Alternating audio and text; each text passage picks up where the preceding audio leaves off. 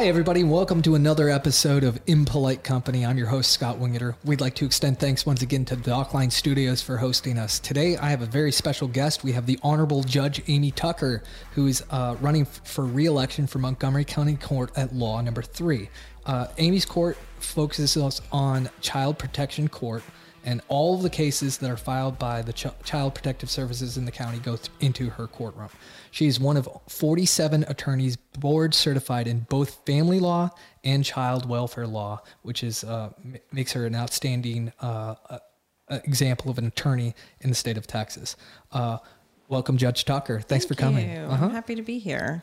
So, why don't you just start by telling us all about Amy Tucker? Oh, wow. Starting from the beginning. Well, I grew up in Corpus Christi, Texas, and my parents were teachers. A noble profession. It is a noble profession, and they were devoted teachers. My dad was also a coach for basically every sport imaginable, but his true passion was football coaching. Yeah. And my parents both played tennis for the University of Houston. And uh, when I was growing up, Houston was always this magical place where we'd come and watch games and kind of go back to their old uh, college um, areas where they had, uh, I guess, had such an amazing time, according to my parents. But uh, things were different, way different back then, as Yeah. you can imagine. So, uh, growing up, I, I always had a passion and a love and appreciation for public service. Uh, we really had, I, I didn't really know a lot of people that were in the private sector growing up, and our house was always full of teachers. And uh, I knew that while they didn't make a lot of money, they were very happy and fulfilled in their job. And I also knew that everywhere we went, I had people coming up to me and saying, Oh, I had your mom, I had your dad as a teacher, and Yeah. they were so great. And they, um, I'll never forget this, this, or this. And just to make that kind of impression in the community, I thought was so special. So I started out um, in my athletic career because that was also a, a requirement in my house. Yes. playing tennis uh, very early. I think I played my first tennis tournament when I was 10, 10 years old, and ultimately was one of the top ranked tennis junior tennis players in the state. Wow. But um, I was small, and as I got older, I was kind of getting smaller and smaller relative to my competition. And I switched over to golf when I was 12 or 13, and exclusively when I was 14, and ended up playing college golf for one of the top women's golf programs in the country, Nice. University of Tennessee. Wow. And it was a great experience. Uh, I just, I loved it there and I loved being a part of the team and being surrounded by people who, when you, when they woke up, all they wanted to do was be the best at whatever they were doing that day. And I think it was just a culture of uh, hard work and focus that I think I really have carried with me throughout uh, the rest of my life. I knew I wasn't going to play professional golf, um, so I had an English literature major uh, uh, degree. Didn't really know what to do with that, so I decided to go to law school. I thought, well, I have three more years to decide what I'm going to do. Right. And the first year, nothing really sparked my interest. Second year, same. Not till my last semester uh, did I end up taking class. It was a child welfare class, and I just loved it. It was a class that uh, really taught us how the court system uh, handled foster children and their cases, and it was riveting. And uh, my professor was involved with that area of the law. Um, and had actually been a judge in some capacity for those cases, and I, I just felt like this is where I belonged. I didn't know how I was going to get into that area of the law, but uh, in just a random twist of fate, I got on very early. I was 26 years old with the county Montgomery County Attorney's Office in their child welfare division. Okay. Spent 11 years uh, working in that uh, arena. I represented uh, Child Protective Services, and also at the beginning, I worked with the Family Violence Division and represented uh, people who needed family violence protective orders. Yeah. But I, I phased out of that uh, fairly soon because the caseload became pretty big. And then December of 2012, I was uh, appointed as the associate judge for this court. and did that f- was associate judge for eight and a half years until I was appointed as the presiding on July one. Congratulations. Well, thank you. So I, I think the real, as far as the career path, it's, um, I, I never imagined I would be here. But I feel like it's where I was meant to be all along. I just didn't know it. Right? And when I left the county attorney's office and took the associate ju- uh, judge position, honestly, I had a lot of guilt about leaving those cases. Uh, I Yeah. was worried about what would happen to them because Sure. at that point, I knew them so well. Right. I, I'd become an expert in that area of the law. And I just didn't know who would be able to step in and, and do that. And after a couple of years of being on the bench and learning everything I needed to learn to do that job, mm-hmm. I did go to my judge at the time and say, I really think we should bring all the CPS cases into County Court at Law 3 mm-hmm. because they've been through several different judges. They don't really have a true home. And I'm devoted to these cases and I know them better than anyone else. And I think that we can make a real difference. And to her credit, she did not bat an eye. She said, I agree. I'll do everything I can. So, Awesome. So you're a big proponent then of uh, specialized courts uh, within the county. I am a huge proponent of specialized courts. And the way I describe it is for me, let's say you needed uh, knee surgery. I mean, even though your family physician is a, a good doctor, uh, you probably don't want them to do the knee surgery. Right. You want to go to a su- surgeon, an orthopedic specialist Right. who does nothing but knee surgeries Yes. every day, day in and day out. And it's the same concept with the specialty court, That's a great analogy. Yeah. right? So I think whether it's uh, you going to probate a will or having a, a criminal case, uh, like in the family violence uh, court, or whether it's a CPS case in one of the family courts, I just think that the community should be able to feel confident that the judge hearing their case is an expert in that specialty area. Right. Especially for something as important as dealing with kids in these, you know, oftentimes really bad situations. Right. And then the stakes are very high in this this area of the law. Yeah. So why do you have this passion for both, you know, CPS cases and and family law? Where does where does that come from? Well, I think um, probably because early on in my career, I had so many cases where I saw a child coming out of a horrible situation. Yeah. Um, and I, I, I referenced this one case that was very early where a seven year old boy witnessed his father murdering his mother. And so, just in an instant, the world he's known is just erased. Yeah. And it really impacted me um, hearing how he was doing and, and how where he ended up. And I, rem- I, I can literally see uh, his foster parents uh, who ended up adopting him, and they were a wonderful family. And I just thought, I mean, this child has gone from such horrible tragedy to now he is with these amazing people who are g- going to give him a life um, where he can heal. Yeah. And and it's just there's to me so few areas in the law where you can see that real world um, difference. Yeah.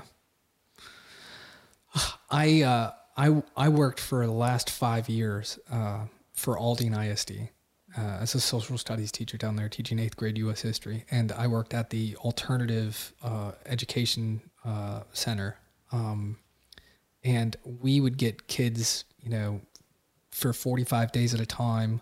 They would, you know, come to us from every single campus in the school district. You know, they decided that it was a good idea to put all the quote bad apples in one basket, right? And you know, I I got just a glimpse of what that world looks like that you deal with all the time.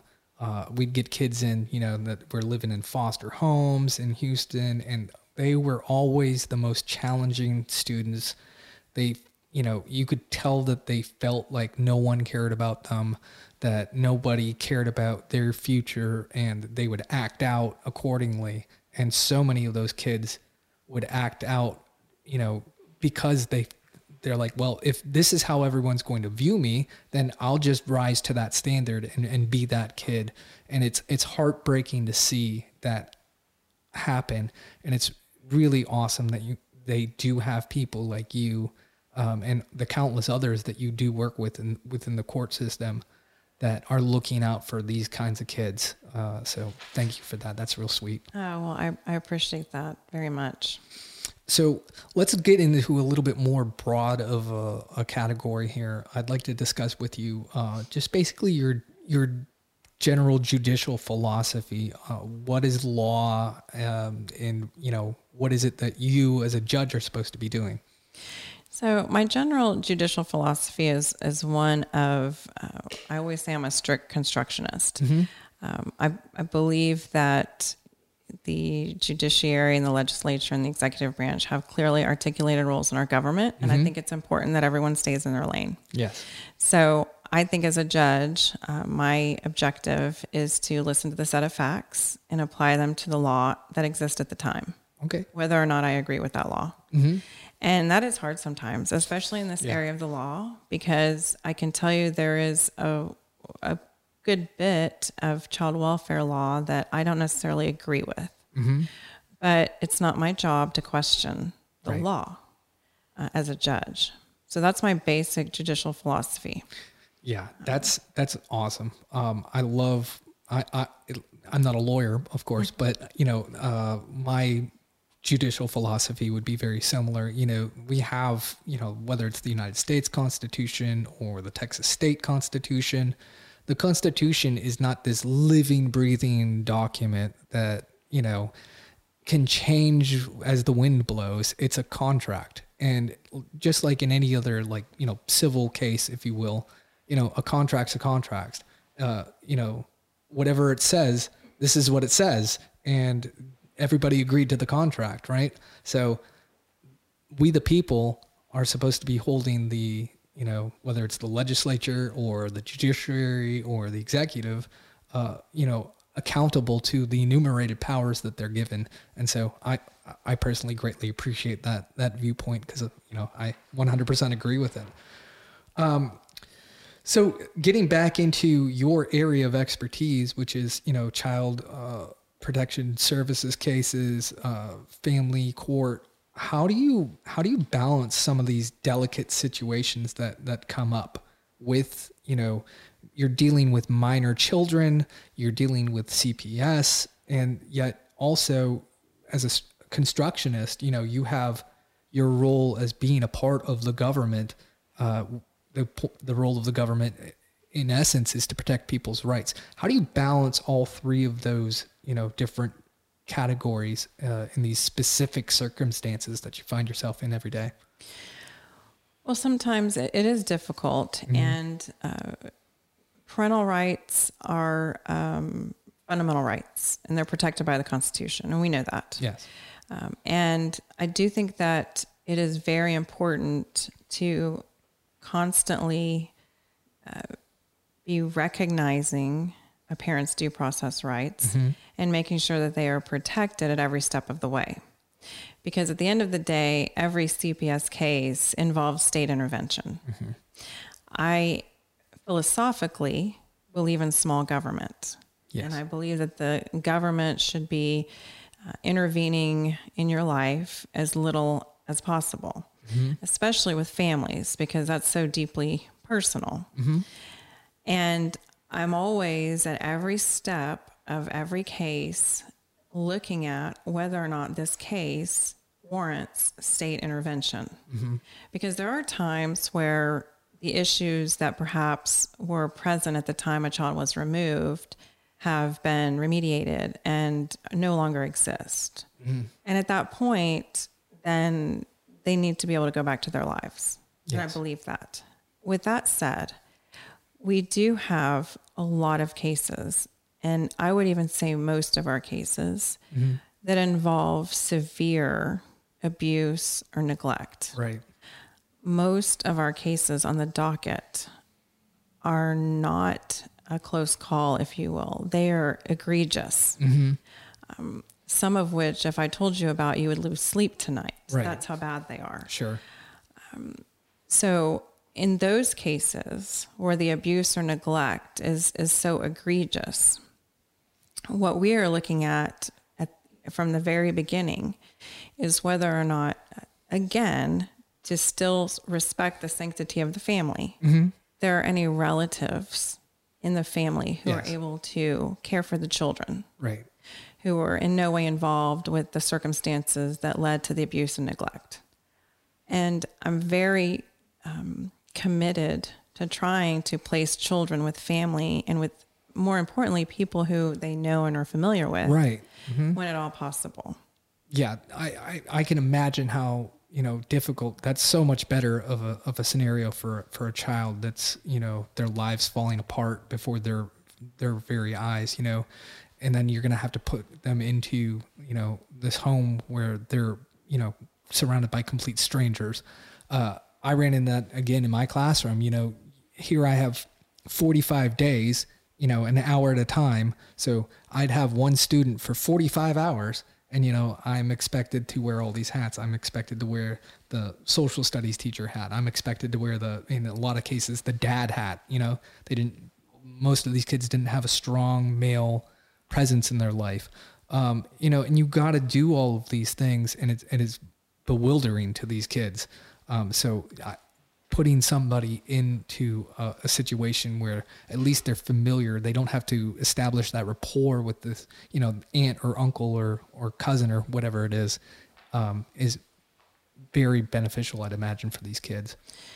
I think so, and uh, and I I will say that you know there's a lot of dark in this area of the law. Yeah, But some of the most inspiring stories are these uh, families where aunts, uncles, cousins uh, really come forward and completely change their lives. I mean, many of them have children of their own. right. To take a broken child into their home who a lot of times has some behavioral issues, Yeah. medical problems um, that have to be addressed and require more attention than just your average child. Yeah, And they do so selflessly, and uh, they do it with just, frankly, the biggest heart and God's grace, and Yeah. it's it's it's amazing. Yeah, it is. That's beautiful to see. And, you know, um, I'm right now with my history classes, we're going through the ancient world. We're in ancient Greece, and I'm, I'm talking about uh, with my students, uh, and this this will make sense here in a second. It's but it's going to seem like a rabbit trail. You know, uh, we're talking about the uh, Greek tragedies. You know, um, in the Greek plays, and you know, those are some depressing stories, and uh, you know, but I think just as a piece of literature, we can learn so much from those tragedies because it speaks to the human experience so much. We all know that we are flawed, sinful human beings, and like people are going to mess up. And it's beautiful to see, you know, people stepping up into those roles that you just were talking about and, and making a difference in the lives of these kids when they are put into these situations. And they didn't ask to be put in these situations, but they're just going to have to deal with it. Right. know? And and you're you're exactly right. And and someone who is on the criminal side of all of this um, this work and dealing with terrible things that happen to children uh, said to me that uh, without the dark, there's no light. And you know that's actually a good point. Yeah. Um, so, and, and I understand that. And I also do want to say, uh, as far as these families who who bringing bring these children into their homes, we also have, just so you know, an amazing group of foster families in this county.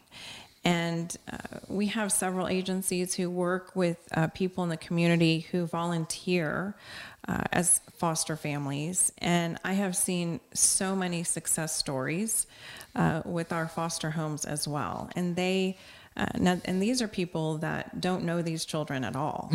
They've just asked to have a foster child in their home. That's amazing.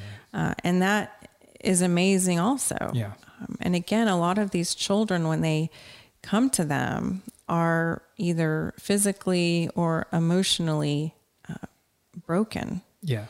And they do the hard work of healing. Yeah. And that's a lot of work. You know, there's no way that we could sit here and have a discussion and really articulate what actually goes into, you know, healing a child that's experienced th- this amount of trauma in their life, you know.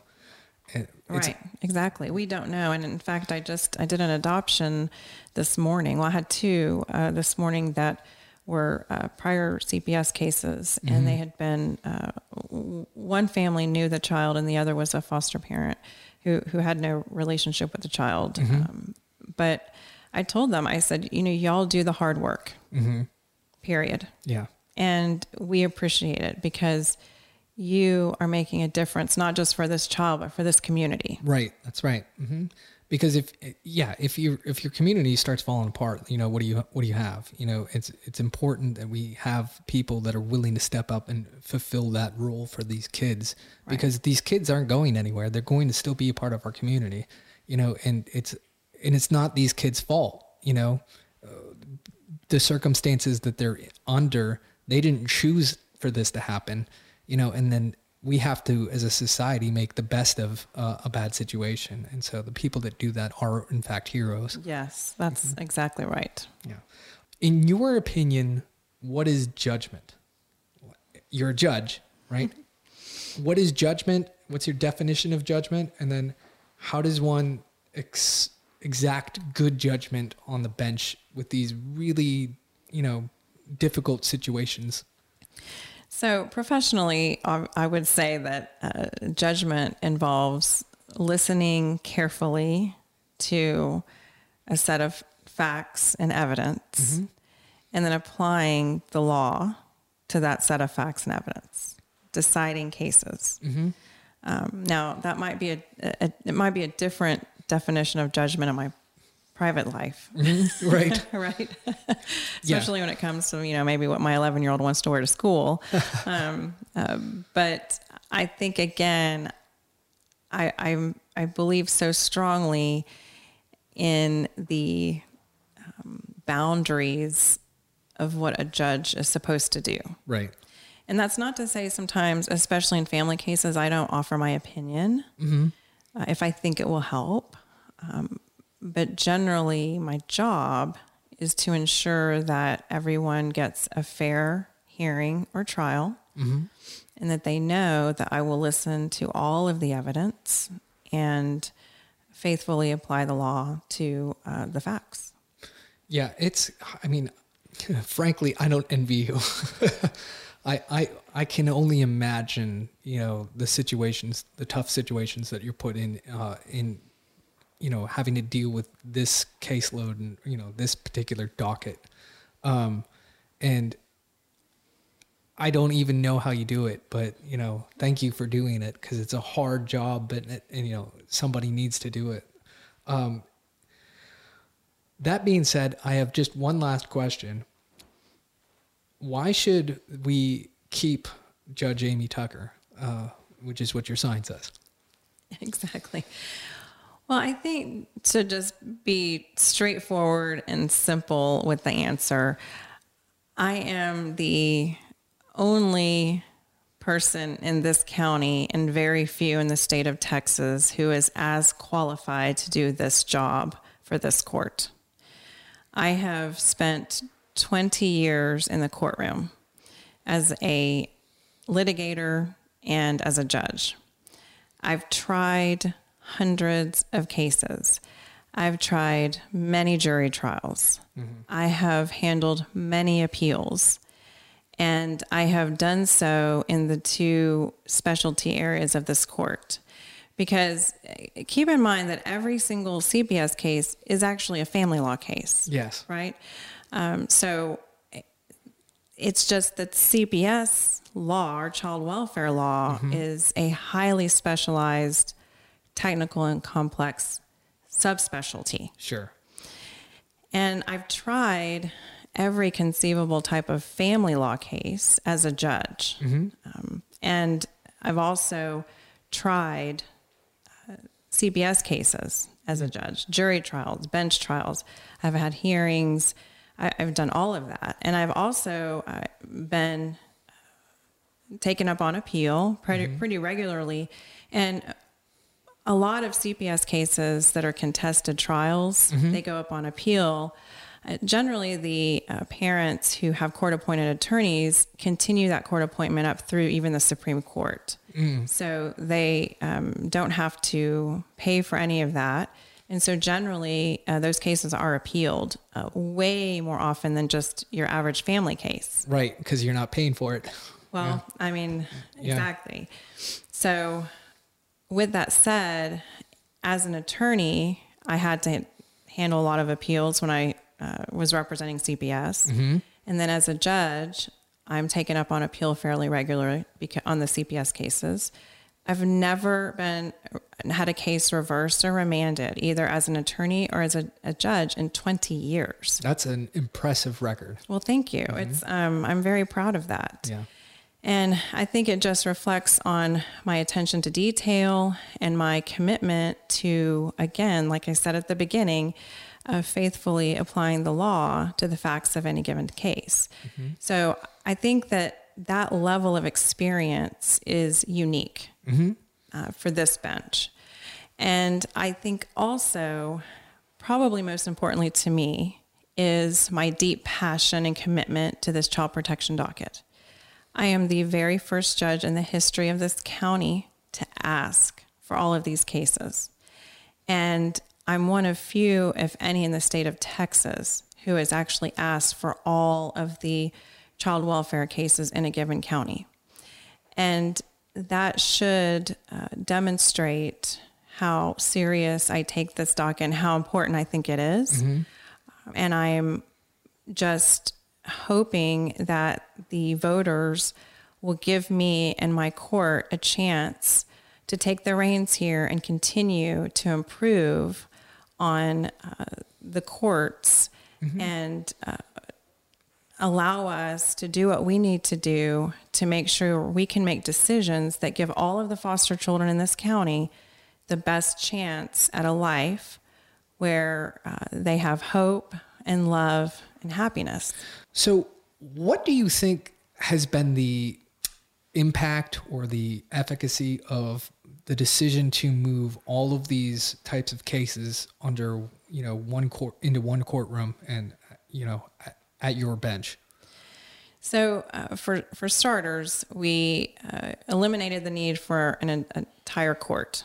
So, in former uh, previous years, there was a, uh CPS court which was run by generally a retired judge who was appointed as a visiting judge, and so they had staff and they had a bailiff.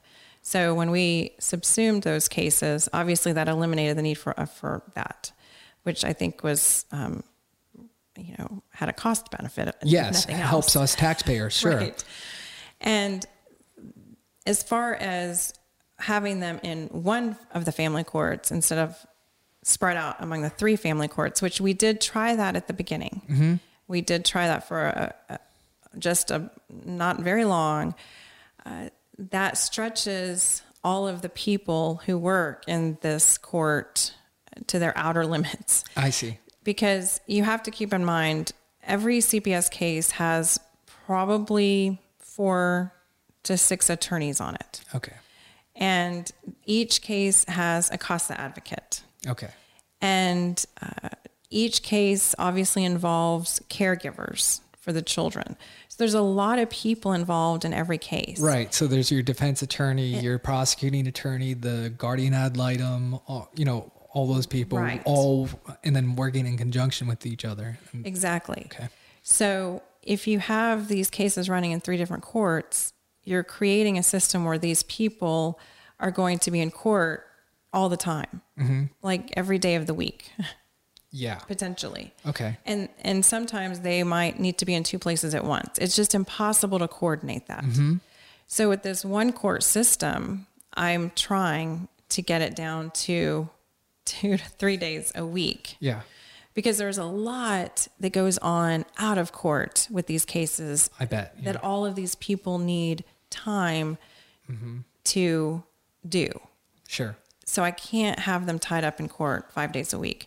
I haven't. I'm not perfect. I mean, we still use other Yeah. days, um, especially with COVID. We're having to be flexible. But but all that aside, I think having everyone in one court where I can actually allow for uh, people's schedule, and I understand that there may be things happening with the caregiver where we can reschedule.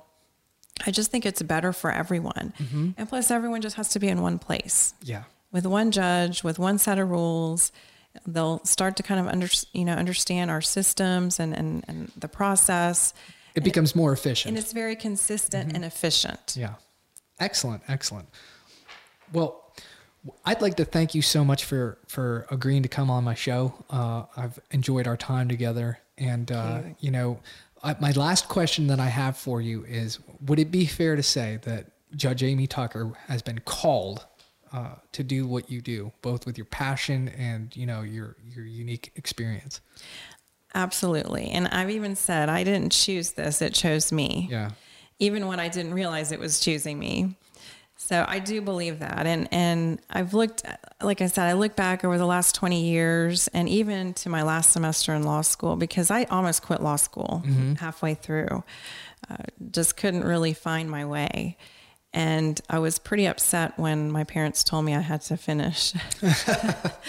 so even looking back to that and understanding that it was all for a reason, uh, it's, you know, it's, it's exciting. that's a special thing, you know, when when people are doing what they call are called to do. Like I, you know, I'm just in my element when I'm in a classroom and I'm teaching. Like I can't imagine myself doing anything other than that. That's what I'm designed to do, you know.